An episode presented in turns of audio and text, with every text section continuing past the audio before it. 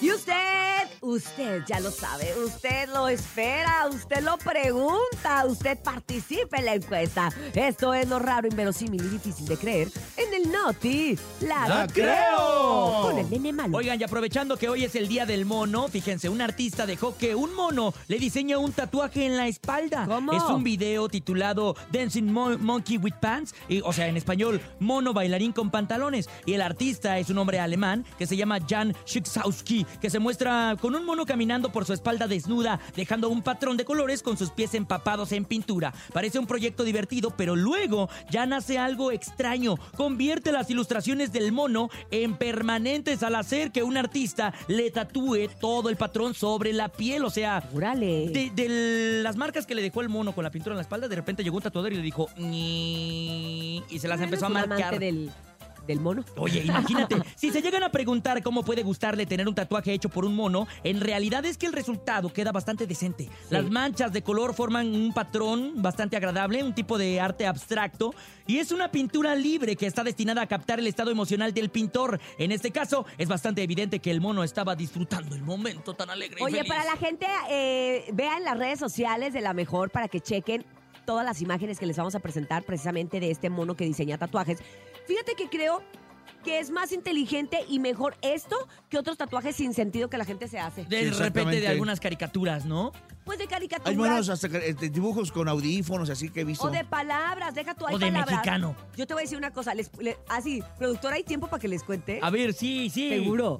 Bueno, Sí. resulta que cuando yo saqué mi residencia americana, Ah, perra. te hacen un estudio para ver cuántos tatuajes tienes. Ah. Y dependiendo de los tatuajes, ellos hacen, tienen un catálogo qué significa cada uno de los tatuajes, pero no nada más en esta cultura, en todas de occidental. Yo creía que era un mito, mi mamá me lo decía, pero No, creía no, que era un yo- mito. Yo fui, yo lo viví.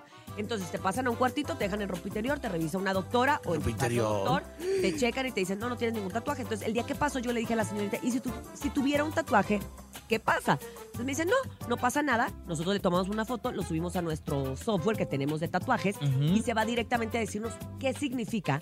Y hay muchas visas y muchas residencias de, de- de- que- de Estados Unidos que se han negado porque resulta que significa algo este, en, en Alemania que es asesino, eh, algo de los islámicos, algo de los terroristas. Los de los yakuza. algo de los yakuza. Y entonces ya automáticamente estás como acusado de pertenecer a este tipo de mafias, porque hay que recordar que así era como se identificaban las mafias antes, con Claro. un tatuaje. Entonces te niegan las, la, la visa y te niegan pues lo que necesites para tramitar tu residencia en los Estados Unidos. Así que es mucho, de verdad, de mucho cuidado cuando usted se vaya a hacer un tatuaje.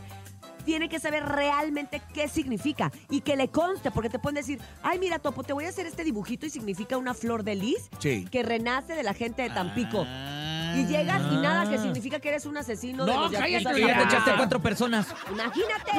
¿Y, y soy mexicano qué significará? Significa Porque que es soy mexicano, mexicano, pues no- esta es mi Hay que, bandera. hay que investigar si no está ese tipo de tip, la, la mafia letra, chicana. La tipografía de la Ay, mafia chicana. Ay, Mira, no, de mejor me voy a de- poner pintura en los pies, ¿Tú Topomis, tienes- tú tienes, y te este, voy a caminar en la espalda. No, no.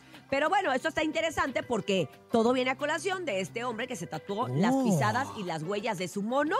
Y creo que eso es más inteligente que muchos otros tatuajes. Y ¡Guau! esto fue el... No, No te la creo. Ando muy platicadora. Me encanta. Dios.